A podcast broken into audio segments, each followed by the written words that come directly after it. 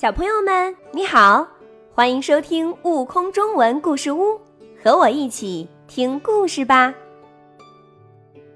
雨婆婆的新瓦罐，作者张秋生。在遥远的森林边上，有一栋很朴实、很美丽的小房子。小房子的楼下住着风公公，小房子的楼上呢，住着雨婆婆。每当雨婆婆出门播撒大雨点儿和小雨点儿的时候，都会对她的小瓦罐说：“小瓦罐，小瓦罐，请去池塘跑一跑。大雨点儿，小雨点儿，装回不多也不少。”小瓦罐就会跑去池塘，装来雨点儿。雨婆婆。就抱着他心爱的小瓦罐，去播撒雨点儿。风公公出门呢，总夹着一把小号。他有时用小号吹奏委婉动听的曲子，有时候呢，吹奏狂野奔放的曲子，在原野上奔跑。一天早晨，风公公夹着小号准备出门。他看见雨婆婆忧愁的在窗前看着她的瓦罐。风公公问雨婆婆怎么了。这时，树上有只小冬鸟，拉开嗓门唱了起来：“雨婆婆的瓦罐有裂缝，装回的雨点儿不够用。”风公公安慰雨婆婆说。不用担心，我出门帮你带回一个新瓦罐。你的那个瓦罐太老了。风公公夹着他的小号，跑得无影无踪了。傍晚，风公公给雨婆婆捧回一个又结实又漂亮的新瓦罐。雨婆婆高兴极了，她一遍又一遍地抚摸着这个小瓦罐。这时，窗外的那只小冬鸟又拉开嗓门唱了起来：“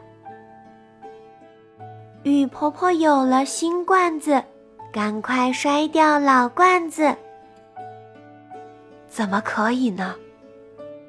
雨婆婆对小冬鸟说：“老罐子陪伴过我，我会真爱它的。”雨婆婆把老瓦罐擦得干干净净的。放在窗台上。这时，月亮在窗外慢慢升起，雨婆婆该出门了。雨婆婆对她的新瓦罐说：“小瓦罐，小瓦罐，请去池塘跑一跑。大雨点儿，小雨点儿，装回不多也不少。”可是雨婆婆不知道，这只新瓦罐是只很贪玩的罐子。她走在半路上，坐在草丛里，听月亮姑娘和小树林讲故事。等她想起自己要干的事，时间已经不早了。瓦罐匆匆地来到池塘边，舀了点水就走。雨婆婆这天。播撒的雨点不够用，她很生气。过了几天，雨婆婆又要出门，她请瓦罐再去装雨点。这次新瓦罐到池塘边，她跑进池塘，和两条小鲶鱼玩起了捉迷藏的游戏。她跟在鱼身后又追又赶，打回的水满了又满。雨婆婆出门播撒雨点的时候，新瓦罐不断晃动身体，泼出去的雨点儿又大又密。大树、小树摇晃着身子还受不了，田里的庄稼差点被淹没，雨还堵塞了城市的下水道。雨婆婆更是气得不得了，回到家里。雨婆婆差点把这只新瓦罐扔出窗外。可是当她一眼瞧见窗前站着的那只有裂缝的老瓦罐时，心中有了主意。雨婆婆把新瓦罐和老瓦罐一起放在窗台上。她去睡觉了。劳累的雨婆婆轻轻地打起了呼噜。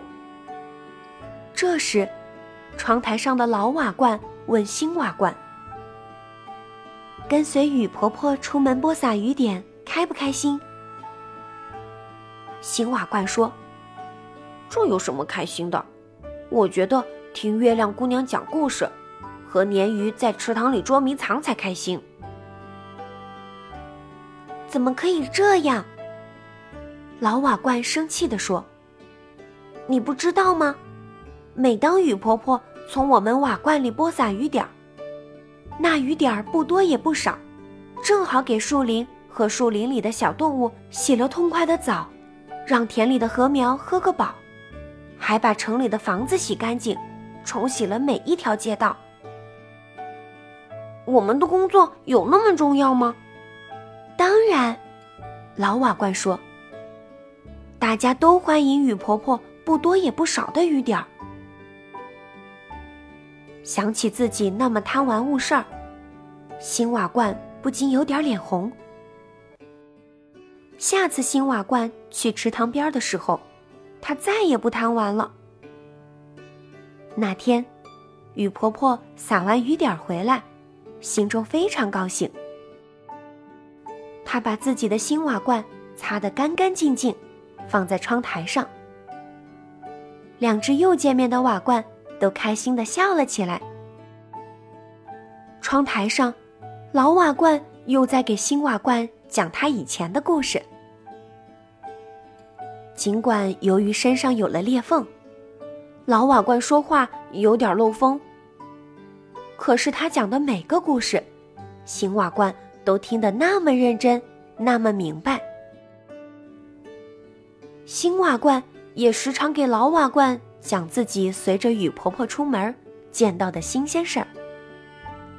每当这时，老瓦罐都会抬着头，听得有滋有味儿。辛苦的雨婆婆。躺在床上，做着快乐的梦。两只瓦罐在窗前亲亲热热的说着话。这时，窗外树上的那只小冬鸟，就会忍不住唱起歌来：“新罐子，老罐子，讲不完的话儿满肚子。”更多精彩有趣的故事。请关注订阅“悟空中文故事屋”账号，快来收听有生命的启蒙故事。